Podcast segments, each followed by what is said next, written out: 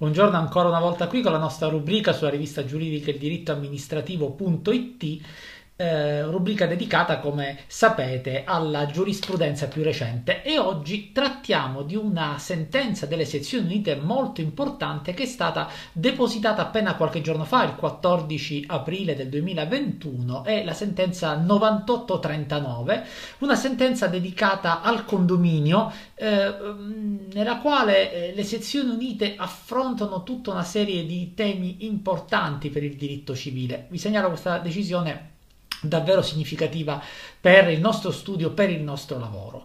E direi che due punti vengono affrontati da questa sentenza, separiamoli. Il primo punto è eh, più processuale, il secondo, vedrete, è più direttamente di diritto sostanziale, attinente al tema della nullità eh, delle delibere condominiali e affronta tutto il tema della eh, nullità in contrapposizione o in relazione all'annullabilità come sistema generale di tutela nell'ambito del diritto del condominio. Invece con, eh, nella prima parte eh, la decisione si occupa eh, di un eh, argomento anch'esso molto importante e cioè eh, si occupa della possibilità eh, di far valere o meno la annullabilità di una delibera condominiale eh, di una delibera di un'assemblea del eh, condominio, dicevo di farla valere in via di eccezione. Ecco, io direi affrontiamo rapidamente questo argomento per passare poi alla seconda parte che sicuramente è più significativa e sicuramente è più densa di eh, temi che ci riguardano direttamente. Ecco, mh, mm, la eh, Corte, nella prima parte della sentenza, ci ricorda come l'articolo 1137, secondo comma, eh, descrive il modello tipico eh, di eh, impugnazione di una delibera assembleare. E questo modello tipico di impugnazione di una eh, delibera assembleare è un modello costruito sulla azione di annullamento. Eh, l'annullabilità della deliberazione assembleare, eh, ricorda, può essere fatta valere in giudizio soltanto attraverso l'esercizio dell'azione di annullamento. E questa azione senz'altro può essere posta in via principale o eventualmente in sede di eh, opposizione anche a decreto ingiuntivo in via riconvenzionale, ovviamente sempre che siano rispettati tutti i termini decadenziali. Ma si domanda nella prima parte della decisione eh, la Corte di Cassazione, è possibile fare valere l'annullamento, l'annullabilità di una deliberazione assembleare in via di eccezione? E questo lo ricordiamo tutti, è certamente possibile nel, eh, nell'universo dei contratti. È previsto dall'articolo 1442, ultimo comma, l'annullabilità può essere sempre fatta valere in, in via di eccezione. E qui però la Corte di Cassazione, eh, vedremo al termine di un percorso molto interessante, ci dice che non è possibile. Non è possibile in via di eccezione, è possibile mh, mm, soltanto in via di azione principale o in via eh, riconvenzionale. Questo perché in realtà queste considerazioni ci saranno molto utili anche nella seconda parte della, della sentenza.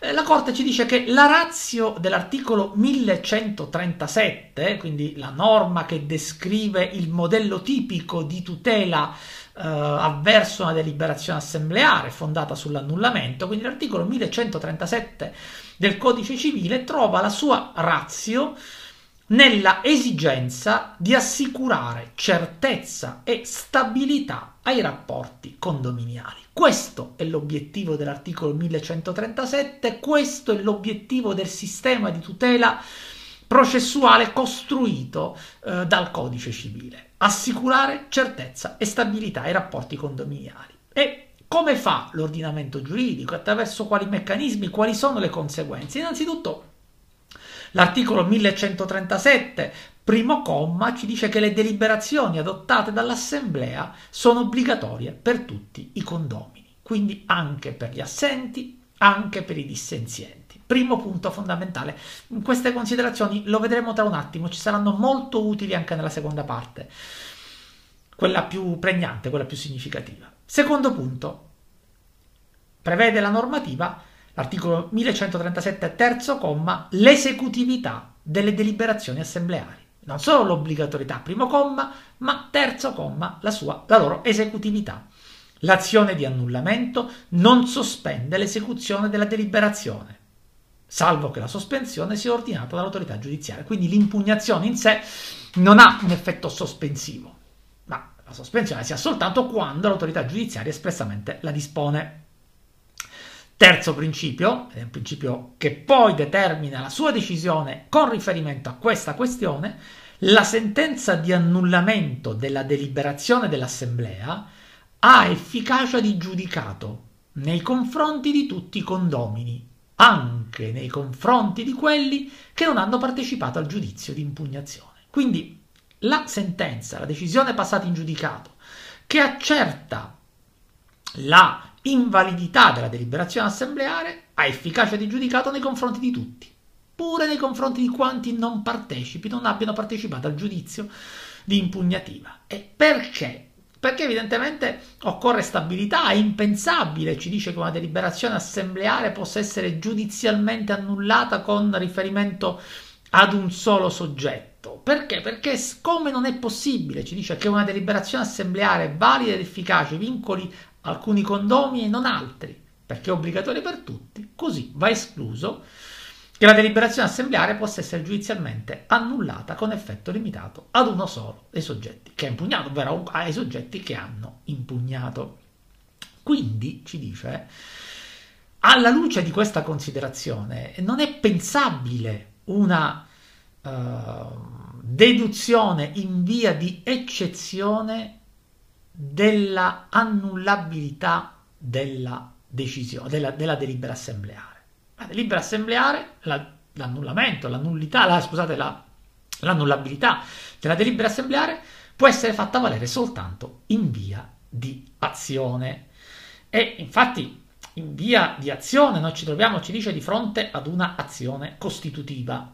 Un'azione costitutiva che mira alla rimozione della deliberazione con una efficacia erga omnes. Invece l'eccezione ha soltanto lo scopo limitato di paralizzare la domanda altrui e di ottenere il rigetto della domanda. Il soggetto oppone l'annullabilità al fine di paralizzare l'altrui azione. E quindi, evidentemente, questa uh, attività, questa attività processuale non potrebbe che valere soltanto nei suoi confronti e si romperebbe in questo modo questa armonia, vedete, questa simmetria che vuole che la delibera rimanga valida ed efficace nei confronti di tutti. Sarebbe in contrasto, ci dice, con le esigenze di funzionamento del condominio, con quella razio che abbiamo visto individuata, scusate, nell'articolo 1137 del codice civile. Um, questa um, impossibilità di dedurre in via di eccezione la, um,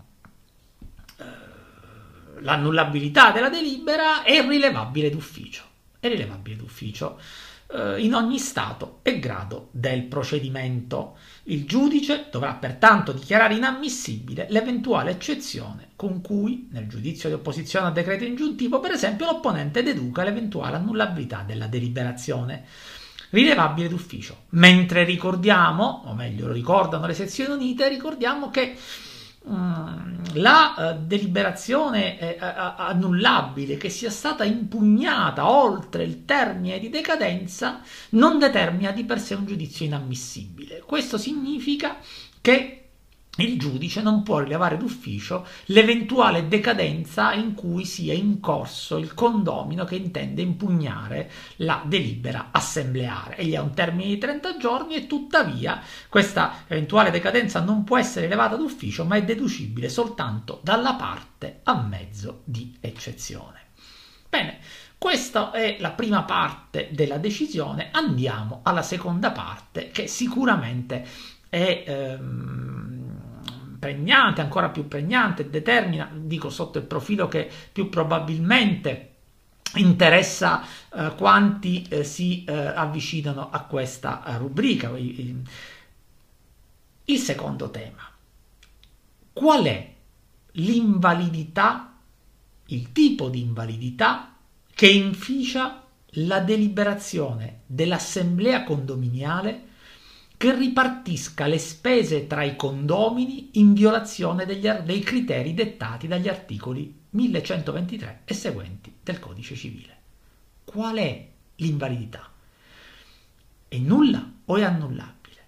Ricapitoliamo, la deliberazione che in violazione dei criteri civilistici, dell'articolo 1123, o anche in violazione dei criteri che le parti abbiano stabilito convenzionalmente, ripartisce diversamente le spese tra i condomini, è una delibera nulla o è una delibera annullabile. E qui la Corte di Cassazione, le sezioni unite, ci ricordano come già in realtà hanno affrontato questo tema con una sentenza importante, sia pure indirettamente, la sentenza 4806 del 2005, le sezioni unite, e ci ricordano tutta quella giurisprudenza che ritiene che in questi casi, cioè nell'ipotesi di eh, violazione delle norme che presiedono alla eh, ehm, ripartizione delle spese tra i condomini, la delibera sarebbe soltanto annullabile e non nulla mentre sarebbe nulla una delibera che modifichi i criteri, che li modifichi una volta per tutte, vedete, non nel caso di specie attribuisce diversamente le spese, ma modifichi proprio i criteri, questa sarebbe nulla. E ricorda, qui è molto interessante la sentenza, ricorda una decisione storica, dicevo, della sentenza delle, delle sezioni unite, la 4806 del 2005, che eh, tratteggia le ipotesi di nullità e le ipotesi di annullabilità delle deliberazioni assembleari. È una eh, di quelle sentenze che citiamo eh, sempre durante le lezioni perché è una sentenza molto importante, eh, ricorderete senz'altro che si collega anche al tema della invalidità delle deliberazioni assembleari nelle società, eh, ehm, soprattutto diciamo alla luce anche della riforma. Ma torniamo a noi e qui ehm, la, le sezioni ci ricordano come con riferimento alle deliberazioni delle assemblee di condominio, eh, la giurisprudenza qui ha distinto nullità e annullabilità. Là nelle deliberazioni delle società lo ha fatto la legge, qui lo ha fatto la Corte di Cassazione, l'hanno fatto le sezioni unite. Sono nulle le delibere assembleari prive degli elementi essenziali, quelle con oggetto impossibile o illecito, contrario all'ordine pubblico, alla morale o al buon costume, le delibere che non rientrano nella competenza dell'Assemblea e le delibere che incidono sui diritti individuali, sulle cose o sui servizi comuni o sulla proprietà esclusiva di ognuno dei condomini. Ricorderete, chi ci segue eh, con frequenza e con regolarità ricorderà che abbiamo affrontato oh, questo tema proprio delle cose, dei servizi comuni e delle deliberazioni su cui le sezioni unite erano intervenute qualche tempo fa. O ancora le delibere comunque invalide in relazione all'oggetto. Quali sono quelle annullabili? Invece nel 2005 viene fissato, viene individuato sono annullabili le delibere eh, relative, eh, le delibere viziate da irregolare costituzione dell'Assemblea, quelle adottate con maggioranza inferiore a quella prescritta, quelle affette da vizi formali, formali, in violazione di prescrizioni legali, convenzionali, regolamentari o procedimento di convocazione o informazione dei condomini, quelle genericamente affette da irregolarità del procedimento di convocazione. Vedete, c'è in questa sentenza del 2005 un vero e proprio catalogo che fanno le sezioni unite delle ipotesi di nullità e delle ipotesi di annullabilità, sintetizzabili in questa eh, chiave di lettura che ne danno le sezioni unite. I vizi di sostanza sono, determinano nullità, i vizi di forma determinano annullabilità. E però questo criterio distintivo eh, non è stato sempre utilizzato dalla giurisprudenza con riguardo a questo tema, cioè alle delibere che attribuiscono le spese, che ripartiscono le spese in modo illegittimo, in modo contrario al codice civile, in modo contrario agli articoli 1123 seguenti, ovvero ancora in contrasto con le regole convenzionali che gli stessi condomini eh, si sono date. Mm il dibattito qui c'è su questo punto, c'è un contrasto giurisprudenziale del contrasto che oggi le sezioni unite intendono sedare con questa sentenza. E vediamo qual è il percorso e qual è la soluzione. Il percorso è molto interessante, ci da, dice molto sul condominio, ci da, dice molto sulla, ehm, sulla ehm, invalidità delle deliberazioni. Il condominio dicono le sezioni unite, sì, prendendoselo un po' da lontano, eh, e in realtà eh, si caratterizza per la coesistenza accanto alle proprietà individuali di una comunione forzosa tra tutti i condomini, una comunione forzosa sugli elementi del fabbricato la cui utilizzazione è necessaria ai fini del godimento delle singole proprietà individuali. È la definizione del condominio che un po' conosciamo. Questa, um, questo istituto però um, non si fonda sul metodo contrattuale quanto all'individuazione della volontà comune, della volontà collettiva. Non c'è il metodo contrattuale tipico del consenso reciproco che porta allo ius proibendi, ma al contrario si forma la volontà attraverso la volontà collettiva, attraverso il metodo collegiale che assegna ogni potere decisionale all'assemblea del condominio, secondo il principio di maggioranza.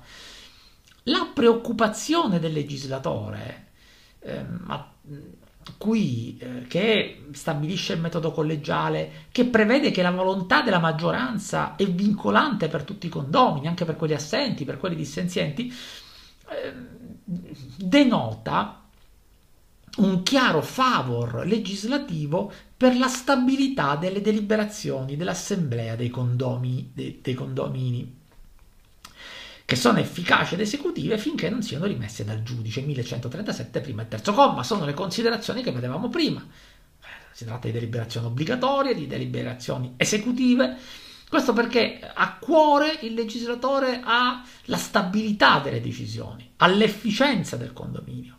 Ecco perché descrive e prevede questa disciplina vincolante per tutti. E il legislatore non prevede ipotesi di nullità e non le ha previste neppure dopo la riforma del 2012 del condominio.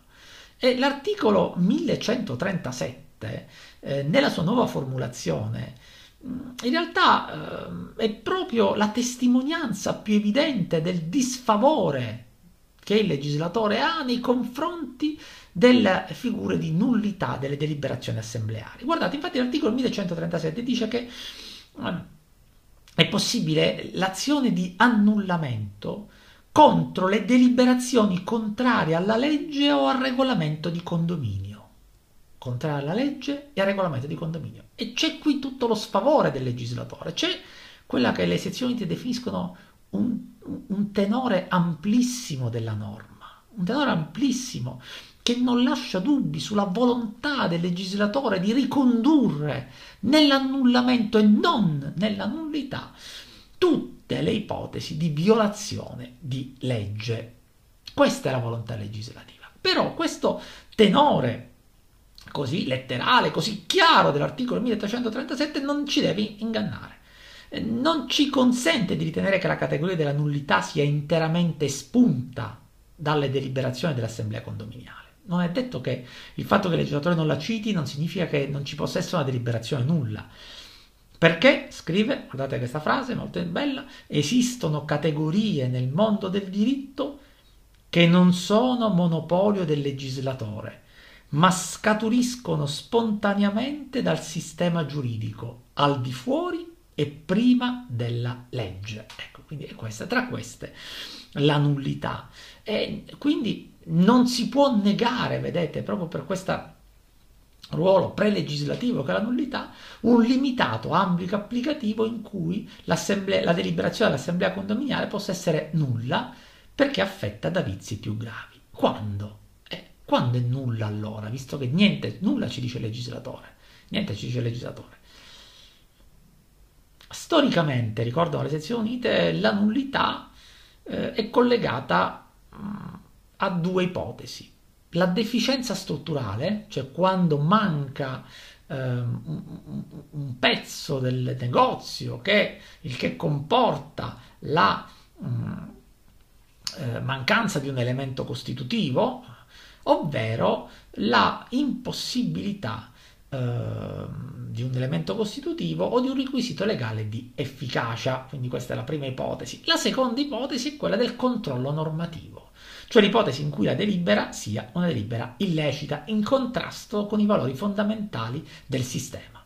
E questo del resto è la descrizione che fa l'articolo 1418 del Codice Civile con riferimento ai contratti.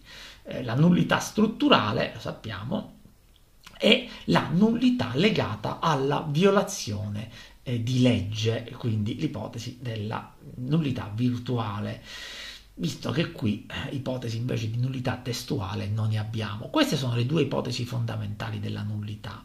E allora ci dice la Corte di Cassazione dobbiamo andare a capire quando eh, possiamo eh, proiettare l'articolo 1418 del Codice Civile, lo ricordiamo, è pensato per i contratti, quando lo possiamo proiettare sulle deliberazioni assembleari e capire pertanto quando una deliberazione assembleare può essere nulla e la Corte di Cassazione individua tre ipotesi di possibile nullità. La prima ipotesi, la prima ipotesi è quella della mancanza originaria degli elementi costitutivi essenziali della delibera, che sono volontà della maggioranza, oggetto, causa e forma. E allora, quali sono questi casi? Ci fa un, anche qui un mini catalogo esemplificativo, ce lo dice ad esempio. Deliberazione adottata senza la votazione dell'Assemblea, deliberazione priva di oggetto, ehm, deliberazione con un oggetto non determinato e non determinabile, deliberazione priva di causa, cioè carente di una ragione pratica giustificativa dell'atto, eh, deliberazione non risultante dal verbale dell'assemblea che quindi manchi della forma scritta. Quindi, ecco, questa è la tipica ipotesi di mancanza originaria degli elementi costitutivi che sono volontà della maggioranza, oggetto, causa, forma Seconda ipotesi, seconda ipotesi è l'impossibilità dell'oggetto in senso materiale o in senso giuridico. Impossibilità in senso materiale quando è proprio impossibile dare concreta attuazione alla deliberazione, in senso giuridico va valutata in relazione, ci dice, alle attribuzioni proprie dell'assemblea. Eh, l'assemblea si può occupare soltanto della gestione dei beni e dei servizi comuni, può adottare qualunque provvedimento eh, anche non previsto dalla legge, anche non previsto dal regolamento del condominio, però purché questo provvedimento riguardi questa sua competenza specifica e unica, cioè la gestione delle cose dei servizi comuni. Pertanto non può perseguire finalità extracondominiali e non può neppure occuparsi dei beni che appartengono in proprietà esclusiva ai singoli condomini. Eh, il potere dell'assemblea questo è un passaggio importante perché vedrete è alla luce di questo che risolve il tema poi, che risolve la questione. Il potere della, deliberativo dell'assemblea sussiste in quanto l'assemblea si mantenga all'interno delle proprie attribuzioni. Ove l'assemblea straripi dalle proprie attribuzioni, ad essa, dall'attribuzione ad essa conferita dalla legge, la deliberazione avrà un oggetto giuridicamente impossibile e sarà viziata da un difetto assoluto di attribuzione. Quando c'è difetto assoluto di attribuzione al di fuori completamente della sua competenza c'è nullità. Il difetto di assoluto di attribuzione è un vizio che non attiene al quomodo dell'esercizio del potere, ma all'an del potere, non al modo in cui l'assemblea ha esercitato il potere, ma attiene all'esistenza del potere stesso. Eh sì, avete pensato tutti la stessa cosa che ho pensato anch'io, immagino. È lo stesso criterio che utilizza la sentenza 204 mutatis mutandis diritto amministrativo per individuare la giurisdizione del giudice amministrativo. Laddove c'è potere della pubblica amministrazione esiste il giudice amministrativo, laddove invece al contrario il potere non vi sia, c'è il giudice ordinario. Se il potere c'è ma è stato male esercitato dall'amministrazione, c'è il giudice amministrativo, se il potere non c'è, c'è il giudice ordinario. E vedete, qui viene ripreso un criterio analogo con riferimento a questo tema. Infatti aggiunge, vedete, l'an, il difetto di attribuzioni attiene all'an. Non così avviene quando l'assemblea adotti una deliberazione nell'ambito delle proprie attribuzioni, ma eserciti malamente il potere conferito. Per esempio, una deliberazione che violi la legge, ma che non usurpi i poteri Ecco, in questo caso ovviamente ci sarebbe soltanto una annullabilità. Nullità se è al di fuori delle attribuzioni, annullabilità se sta nelle attribuzioni, sta nell'anno del potere, ma è stato male esercitato. Terza ipotesi, terza ipotesi di nullità, lo ricordiamo, la terza e ultima è la illiceità. Ipotesi in cui la deliberazione assembleare, pur essendo adottata nell'ambito delle attribuzioni, risulti avere un contenuto illecito. E richiama qui la sentenza, l'articolo 1343 del codice civile, cioè la contrarietà, anche qui un riflesso contrattuale, eh, la contrarietà alla norma imperativa, all'ordine pubblico, al buon costume. E ci dice quando è contraria alle norme imperative, le norme imperative vengono, ricorda, vengono descritte, lo ricordiamo, lo sapete senz'altro dall'articolo 1138 quarto comma che ci dice che eh, il regolamento non può menomare i diritti dei condomini, ma individua poi una serie di norme imperative che non possono essere eh, derogate dal regolamento. E altrettanto l'articolo 72 delle disposizioni di attuazione del codice civile che anch'esso individua una serie di eh, norme delle disposizioni attuative del codice civile che sono eh, inderogabili da parte delle norme convenzionali è ancora illecito quando è contrario all'ordine pubblico, immaginate per esempio, ci dice la Corte, una deliberazione che introduca delle discriminazioni di sesso o di razza tra i condomini nell'uso delle cose, o una deliberazione contraria al buon costume. Quindi solo queste tre sono le ipotesi di nullità. Quindi vedete l'articolo 1137 come norma centrale di tutela eh, avverso le deliberazioni assembleari, le deliberazioni assembleari sono sempre annullabili, eppure la Corte, le sezioni unite ritagliano un'area di nullità. Questa area di nullità che viene ritagliata dall'interpretazione giurisprudenziale, un'area di nullità, vedete, che riguarda l'ipotesi della nullità strutturale, la mancanza originaria degli elementi costitutivi, la eh, impossibilità dell'oggetto in senso materiale o giuridico, quindi difetto di attribuzione dell'assemblea che delibera su qualcosa su cui non ha potere, e la terza ipotesi, l'ipotesi della illiceità. Al di fuori di tutto questo ci sta solo l'annullabilità, al di fuori ci sta l'articolo 1137 del codice civile e questo è il modello tipico, l'abbiamo visto, di mm, deliberazione, di, di, di tutela verso le deliberazioni. Pertanto, eh, ricorda, sono nulle eh, le deliberazioni ove l'Assemblea, esulando le proprie attribuzioni, modifichi i criteri di ripartizione, quindi tornando alla questione eh, dalla quale eravamo partiti e sulla quale decide, senz'altro si deve ritenere che eh, sia nulla la delibera con cui l'Assemblea modifichi i criteri di ripartizione, perché questo non è compito della, eh, dell'assemblea attraverso i meccanismi ordinari di assemblea, mentre sono semplicemente annullabili l'ipotesi in cui i criteri vengono violati o disattesi nel caso singolo. Ecco, quindi vedete questa è la conclusione eh, nell'ipotesi di deliberazione, pertanto che eh, ripartisca illegittimamente in maniera contraria alla legge o contraria alle, a, a, ai criteri fissati convenzionalmente le spese, la deliberazione sarebbe soltanto annullabile. Nulla, lo ripeto ancora una volta, nell'ipotesi invece in cui eh, innovi stabilmente i criteri di ripartizione delle spese. Vedete una sentenza ehm, questa della scorsa settimana, molto molto interessante, ehm, ricostruisce bene, eh, confermando l'orientamento del 2005, ma riprende confer- e, e, arricchisce, direi così, proprio eh, di contenuti strutturali eh, la, ehm, questo tema e ci dà una serie di indicazioni, di eh, argomenti di riflessione su questo tema e sul tema della nullità e dell'annullabilità e, e della eh, loro eh, proiezione processuale ci dà una serie di spunti di riflessione davvero molto interessanti. Uh, io direi che ci possiamo senz'altro fermare qua. Vi ringrazio di avermi anche oggi uh, seguito e um, ci vediamo senz'altro per la prossima rubrica.